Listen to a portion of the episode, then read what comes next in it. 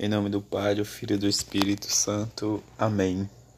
Eis que conceberás e dará à luz um filho. Quarta-feira da segunda semana do tempo do Advento. Evangelho de Lucas, capítulo 1, versículos de 26 a 38. No sexto mês, o anjo Gabriel foi enviado por Deus a uma cidade da Galiléia chamada Nazaré, a uma virgem prometida em casamento a um homem chamado José. Ele era descendente de Davi e o nome da virgem era Maria. O anjo entrou onde ela estava e disse: Alegra-te, cheia de graça, o Senhor está contigo. Maria ficou perturbada com estas palavras e começou a pensar qual seria o significado de, da saudação. O anjo então disse-lhe: não tenhas medo, Maria, porque encontraste graça diante de Deus. Eis que conceberás e dará à luz um filho, a quem porás o nome de Jesus. Ele será grande, será chamado Filho do Altíssimo, e o Senhor Deus lhe dará o trono de seu pai Davi. Ele reinará para sempre sobre os descendentes de Jacó, e o seu reino não terá fim.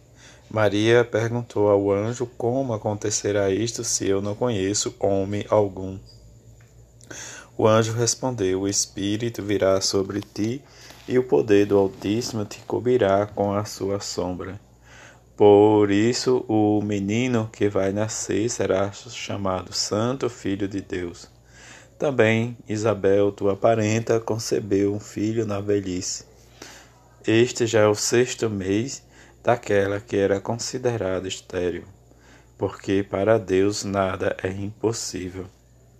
Maria então disse: Eis aqui a serva do Senhor, faça-se em mim segundo a tua palavra. E o anjo retirou-se.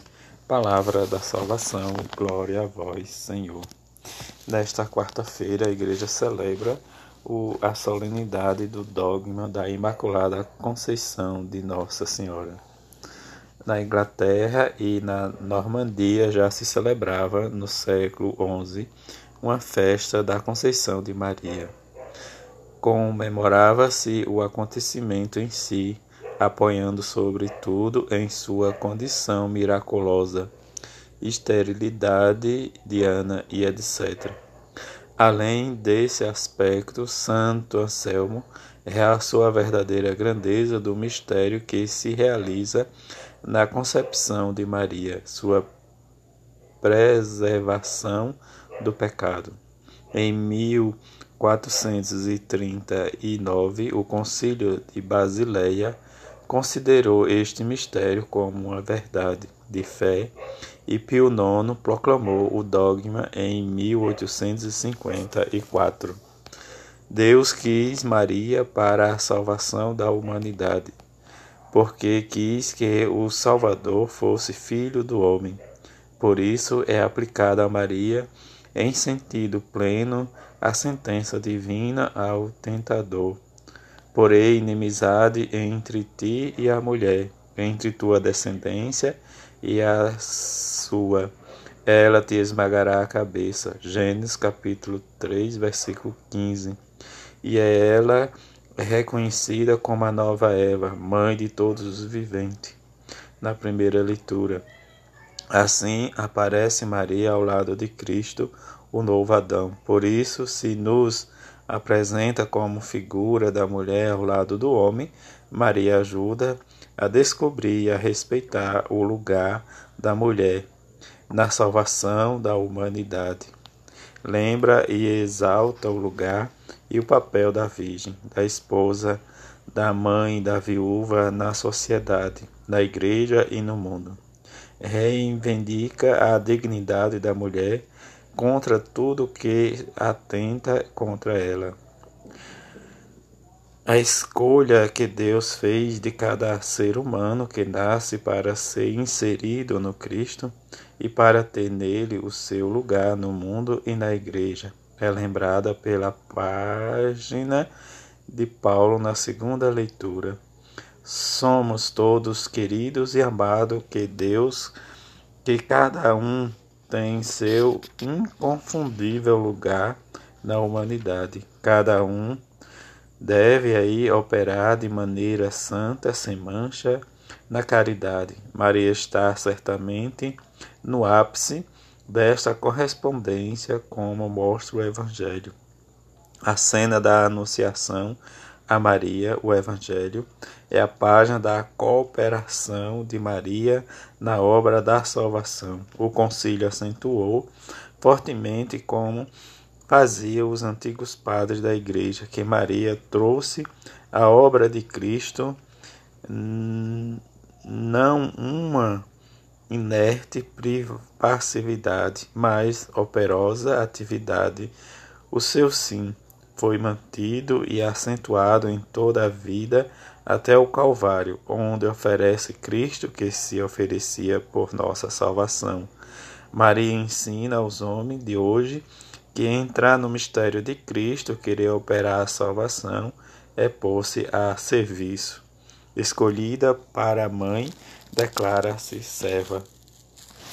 Em sua vida, progrediu no caminho da fé, da dedicação, da obediência, do amor, da esperança. O mundo está cansado de palavras, de gestos rudiosos, dos que se colocam sempre no primeiro lugar. Maria nos ensina que fazer é mais importante do que falar. Ensina-nos a perfeita obra, humilde, mas tenaz e cheia de amor, pois-se a serviço, mesmo quando se é chamado às funções importantes. Maria é modelo de fé, adulta, esclarecida, consciente, convicta, responsável, que repercute na vida, o modelo de virtude madura crescida no exercício contínuo de entrega aos outros, de ininterrupta abertura ao amor. Finalmente, sua vida de imaculado atingiu o fulgor de seu amor por Deus e pelos homens. Ao lado do verdadeiro Adão foi criada a verdadeira Eva. Maria é perto do mistério de Cristo, onde estava abundante o pecado, a graça superabundou. A Imaculada é o sinal de que, com a ressurreição de Cristo, o mal já está vencido. De início, se uma criatura pode ser cheia de graça, desde o primeiro instante de sua existência. A Escritura repetindo o triste refrão: E se fez o que é mal aos olhos do Senhor, imitando os seus pais. Quer dar um exemplo de implacável castigo do pecado, que o livro do Gênesis exemplifica mais plasticamente, buscando a origem do mal. Maria Santíssima subtrai ao pecado original e também a garantia de que no mundo o bem é mais forte e mais contagioso que o mal. Com ela, a primeira redimida tem início com a história de graça contagiosa. O tema da Imaculada é central no advento, que se prepara para reviver o mistério da redenção, em acontecimentos nos quais a graça irrompe superabundantemente. A encarnação do Verbo, a exultação do precursor no seio materno, o Magnífica, o Glória, dos anjos, a alegria dos pastores, a luz dos magos, a consolação de Simeão e Ana, a teofania do Jordão antecipa os sinais dos tempos novos. A liturgia torna presente no meio da nossa Assembleia a força que preservou a Virgem do pecado. De tal fato, celebra na Eucaristia o mesmo mistério da redenção, cujos benefícios Maria foi a primeira a gozar e do qual nós participamos segundo nossa fraqueza e nossas forças. Que esse dia da Imaculada Conceição de Maria possa ser enriquecido por nossa fé, a exemplo dela que viveu o seu sim diante do chamado que o Senhor o fez a ela como a mãe de nosso Senhor Jesus Cristo. E possamos nesse dia irradiar em nossa vida toda a esperança e amor e que este advento seja para nós luz e salvação. Assim seja. Amém.